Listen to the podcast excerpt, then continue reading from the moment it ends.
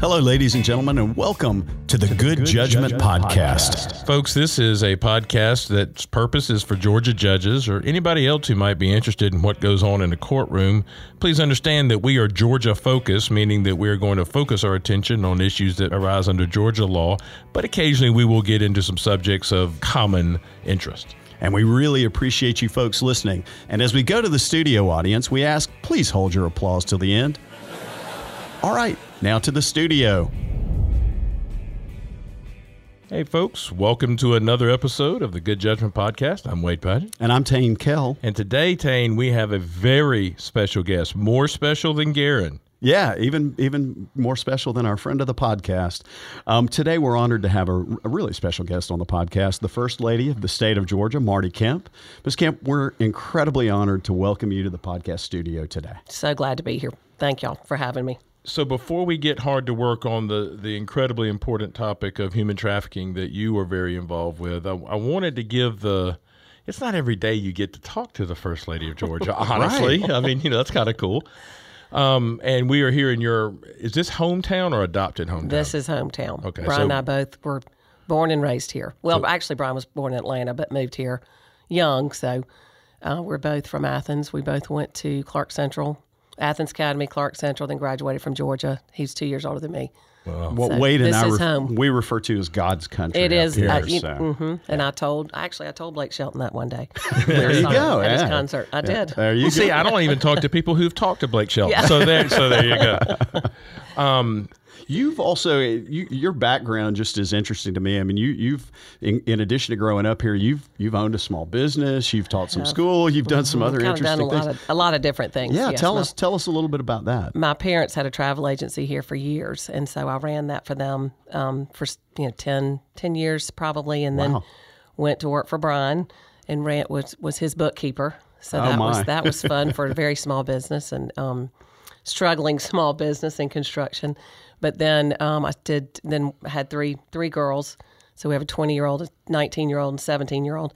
And then um, I substituted teaching at their school. Oh my! And then I was a preschool teacher for about a year and a half for three year olds. It was uh, absolutely wonderful. I believe I missed my calling on education because I really commend the teachers a lot, and they are hard workers.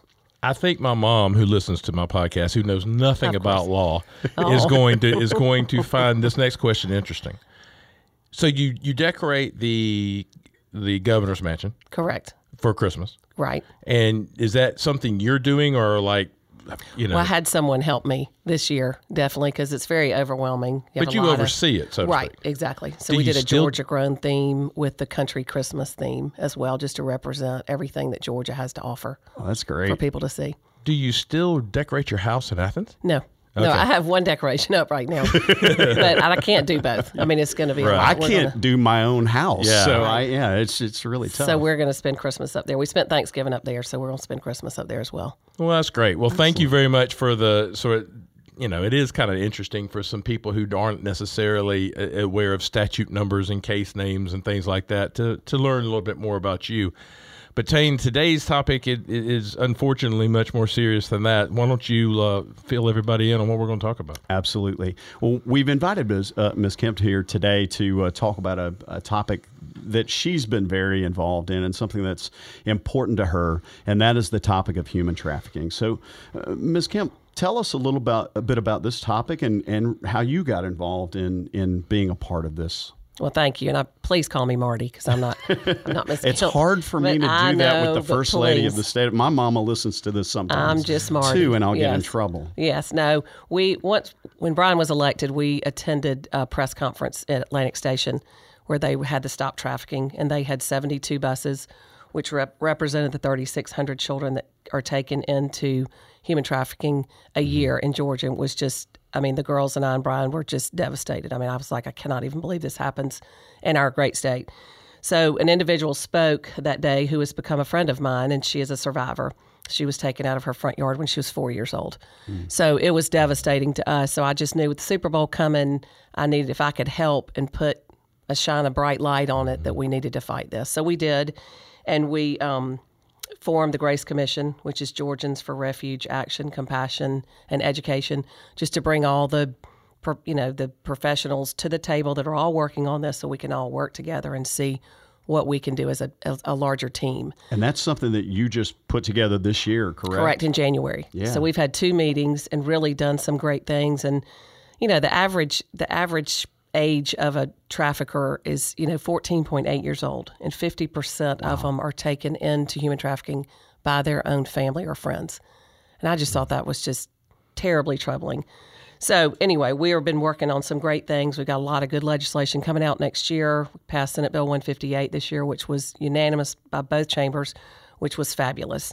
So I'm sorry, I don't know what Senate Bill 158 is. Can you tell me a little bit about that? So it takes the the prostitution off of a 18 year old and under. They cannot be charged with prostitution. So basically, the person who's the victim of human trafficking essentially is not going to be able to be charged then with the crime because they've been victimized, Right. essentially. Right. That makes That, sense. ma- that does make sense. Well, I mean, I, I've read some articles about this topic, and it's been it's been likened to essentially a modern day slavery. right, right. Um, and, and I think it's also interesting, or would be interesting for our listeners to understand that while a lot of the context where we see this, particularly in, in Atlanta, or the, a lot of the articles have been written about um, sexual exploitation, but it's also it, it also applies in the labor context too, where people are being forced, children and, and others are being forced to uh, to to to labor in different ways. Correct. right.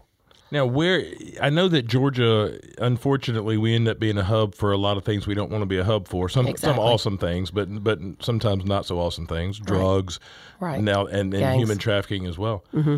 With your interaction with law enforcement and whatnot, has it been a problem that they feel like they've been able to address? They need more tools to address. What? How does it? How do- They want more. Um, they want more tools to address. They want to be more educated. And traveling around the state and looking into all of learning as much as I can about this. The bottom line, you know, comes down to education and awareness. So we need to educate people on what to look for, and actually when they recognize it, what they can do, what their options are to do. I mean, we had Delta did a great video, training video for their employees, and because of that training video, two employees were going down to a seminar in Florida. They stopped at a McDonald's saw two girls, I mean, something almost straight out of their video, called the police. The car had been stolen, and they got the two girls out of tr- out out of harm's way. So the videos and the training do help. And so we have a video that's going to be coming, I'm training module that'll be coming out in January. That's wonderful. Yeah, that's fantastic. That's something that we as judges would would love to see as well. And we're, we'll talk about in a minute too some of the things that we that we can do in that context. I, I, I was reading uh, that in 2005, the FBI actually named at the city of Atlanta as one of the 14 cities who were kind of the hubs for Right. human trafficking across the country. But it seems like that was when things started to gain some traction in terms of trying to to bring people's awareness to this subject and, and start to do some more things about that. Is that basically it? Well, and it's not just an Atlanta problem; it's a statewide problem. It's in Polaris uh, said that there was the statistics show that's in 145 of 159 counties, mm-hmm. but I believe it's in all all 159 counties. We just hadn't been able to recognize it. So, like like I said before, education awareness is key. You know, one of the things that I I have a I'm from Augusta, and so we have Richmond County, we have Columbia County, we have Burke County, and some of our surrounding count, counties are more rural. Right. And if you were to ask a road patrol deputy to identify signs of human trafficking in some of these uh, counties where they haven't had that kind of training, Right. having a module like what you're talking about and developing is going to be invaluable because they don't really always know what they're looking for. Right. And they see a lot out there on the road. They really do. So It- once they're trained, it's going to be really helpful for them. And they're very, I've, I've talked to a lot of law enforcement, and I'm very, we are very respectful and supportive of them. They are wonderful to put their lives on the line every day for us. But they want to learn, they want to help, and they, they're definitely coming to the table to help us. Well, I know one of the purposes of your Grace Commission was to get that partnership and make sure that it was solidified with the law enforcement people, and uh, that that commission uh, essentially is about uh, 22 people who are 24. or 24 people who are sorry, who are the uh, who are the various stakeholders. Is that right? Correct. Tell us a little bit about who all is at the table at the Grace Commission, and and and how you're trying to you know reach out to those different stakeholder groups. Well, our co- my co-chairs are Jan Jones, um, Speaker Pro Tem in the House, and then um, Vic Reynolds, of course, who is just our director of um, GBI, and He, he, used to is be our amazing. He used to be our really awesome DA in. Cobb County, and then know. y'all so called him up to the big leagues. Hey, look, he was a law student at Georgia State and Oh, a really? magistrate when he was my buddy. So he That's is true. awesome. He is He really is. And he's And got so we- he's got great hair too. Oh, he does. But he, you know, we have a lot of um, nonprofit, profit. Uh, we have Wellspring Living. We have a lot of representation from all around, just to you know really bring the experts to the table, just to have their eyes and ears out there to help us all work together. I, was reading an article recently just talking about some of the because some of the awareness that's been raised and some of the partnerships with law enforcement in this area. I was reading about uh, a raid that the FBI did after a, about a month long operation that rescued um, seven children who had been trafficking victims in Georgia. Uh, and and rescued them from that lifestyle. All of whom were under the age of 18, and, mm-hmm. and folks who were involved. So, so I think you know we're we're, we're making some We're incremental progress. For we're sure. definitely taking baby steps, but we're trying to take leaps and bounds, and we have done a lot of good things, but we've got a lot of work to do. yeah. I'm sure. And we're now, ready. for some of our listeners, a lot of our listeners are judges, and and and th- I know that y'all are working on some legislation, but current legislation that we have, current statutes that we have. Um, I think that this comes up in a variety of contexts. For example, it comes up in the context of pimping and prostitution a lot. Right. And that used to be that really used to be the only way that people saw these charges in our you know in our area of, of the world. Um, and those were at one point in time just misdemeanor charges. And there was a re- sort of a revolving door where people would get those charges they would get out and they would go right back to what they were doing previously um, there's some other statutes though wade that, that Yeah, we deal are. with on a regular basis many of which came about as some legislative changes that happened just a, just a few years ago Well, if you look at, and we don't try to give all the statute numbers here on the Good Judgment podcast because people are driving and doing different things, and we don't want them to have all that written down. So they can find them where, Tain? uh, at goodjudgepod.com. Correct. But but for example, in 16546, so 16-5-46, you have trafficking of persons for sexual servitude. 16611 criminalizes pimping a person under the age of 18. 1612100 is the general statute for sexual ex- exploitation of children. And then I guess in the last few years, what you have seen is an increase of the other penalties that go with that mandatory fines, incarceration, uh, inclusion on the sex offender registry, things like that, that, that Chris Carr, the Attorney General, and others, and the le- obviously the members of the legislature and the governor have worked toward giving us something at the Augusta level or Marietta level or whatever the the tools to actually do something about it when it's finally established and proven. Now, if you don't mind, I'm, I guess I'm going to go backwards a step. And, and, and we talked about some of these officers from. Uh, maybe less affluent or less less populous jurisdictions and, and and maybe some others know what to look for but frankly I don't think I always know what to look for. Right. Some of this can be very obvious. Some of it can be really subtle. You used a like a quarter word the other day. What was it? Insidious. Yeah, insidious. So so some of it can be hard to identify. Right. Why don't you tell us maybe some of the less obvious things that if you were the Delta employees or a road patrol deputy in a rural county, what they should look for? Or even or even judges in a courtroom because Yeah. you're going to get people who come before you in other contexts, the domestic context or some other context, who may exhibit some of these signs uh, as well. So, Right. So physical appearance, you know, bruising, malnourished, poor hygiene, um, no eye contact. They don't do it and have any eye contact because the um, trafficker is speaking for them. They have no identification. They don't know where they're, you know, they can't give an address or anything like that. So those don't have many personal um, possessions. And one thing I learned just recently is the um, girls do not have any shoes on because that is a that that prevents them from running away, which I thought was just Wow, I wouldn't. you know, yeah, would wouldn't never have guessed that. Yeah, I wouldn't have thought of that. but either. yeah, they're very. Um, And one of the difficult things here, I think, is what you're identifying is that that could be for a variety of reasons. That Right. could be because they are being trafficked. That could be because they are just really uh, destitute. Correct. I mean, it could be something else, but if you see those things, you need to start digging. Right. You need to start looking for is there is it just purely a financial thing or is there something underneath this? Well, Wade, for, for us as judges, you know how it is, for example, when we start to interview children in a domestic context, a lot of times things come up that you think, hmm, I need to ask some more questions about that. And it, it's it's the same kind of thing here because we uncover abuses a lot of times that we didn't know anything about in that Right. context. This is a, sounds like it's the same kind of thing. Exactly. It's just that gut feeling, like It the is. mama bear. You just kind of have that feeling, and if you have it, it's better to say something and be wrong than not say something and you know somebody still be held prisoner. Yeah, if you're a, if you're a, if you're a Delta employee at a McDonald's, you know you could just let that go, and that opportunity is gone forever. You're never going to see those those two people again. If you're a, a road deputy out on the road and you're talking to people in a car about a traffic stop, and you see something unusual, you may give them their license back, and they may go on their way, and you never see right, them again. and you could have helped them. yeah. You know, we hear some of these cases, some of these really tragic cases that become more publicized. That they're probably more tragic cases we never heard of.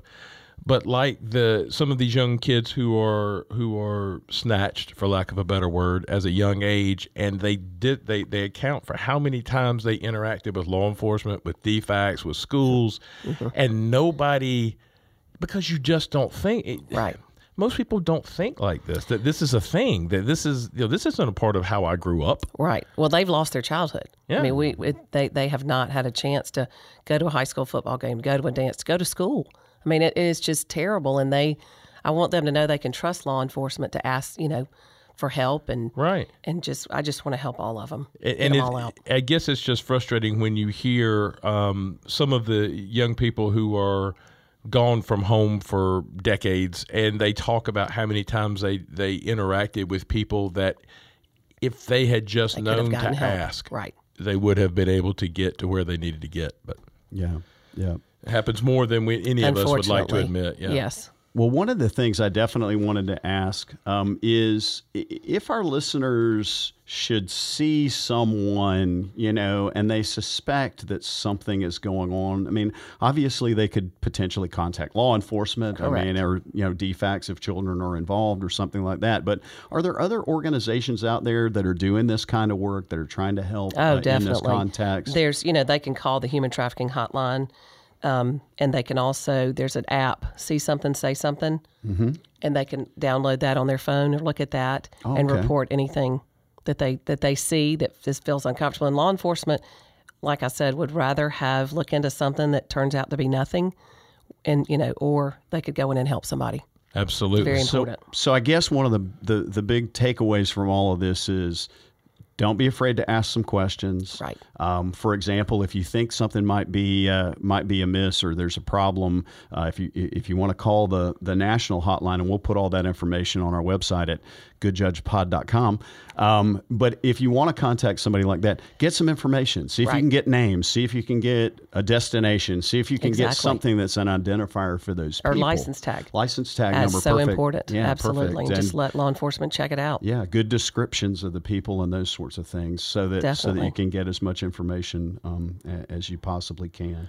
Well, Ms. Kemp, it has been an honor for you to come here today. You don't understand that that Tain gets tired of talking to me, and I get tired of talking to him, and our listeners are so probably tired, of talking Wade. about. I will come back us. anytime. Well, it's thank been my honor. much. Thank you so much. Is there anything else that you can think of that was really on your heart that we maybe weren't smart enough, which would be entirely possible, smart enough to ask you about? Is there anything else that you thought we needed to include? No, I just appreciate y'all talking about it. This has been an ugly issue that people didn't want to talk about, but we are definitely going to talk about it. And, and you know, one victim in this terrible industry is one too many for me. Well, when Thank the first lady of Georgia decides that it's a thing, it becomes a thing. And, Yeah, that's the power of the first lady. That's a Oh, wonderful, I just wonderful wanna thing. help people. Well, Thank you. Thank Well, you for doing well, that. Well, thank you very much, and, and and please, on behalf of of those the the judges, thank you and the governor for everything that you have done to assist us in our process. Well, we appreciate what, what they do as well. Thank, you. folks. This is Wade Padgett. and I'm Tain Kell, and this is the Good Judgment Podcast. Thank you, folks, for listening to the Good Judgment Podcast. This podcast was originally the brainchild of Mr. Doug Ashworth, the executive director of ICJE. Special thanks to the University of Georgia College of Law and specifically Jim Henneberger uh, for their technical assistance and providing the studio for us. Thanks, as always, to Stephen Turner and Turner Up Media, who does his best to get as much of our stupidity as he can. But he can't get it all. We are eternally grateful to CSCJ, the Council of Superior Court Judges, for allowing us to handle NJO and their support in this project. Folks, these are our own opinions. They represent the opinions of Wade Padgett and Tain Kell and do not reflect the opinions of the Council of Superior Court Judges, UGA College of Law, ICJE, or really anybody else for that matter. You can contact us on our website at goodjudgepod.com, or you can contact us on email at goodjudgepod at gmail.com. Folks, please rate and review our podcast on whatever listening app you may be using. It'll go a long way to help others find the podcast. So, Tain, I guess we better bang the gavel on this one. Anything else you feel like we need to say? No, that's all, Wade. Thanks for listening to the Good Judge Men Podcast.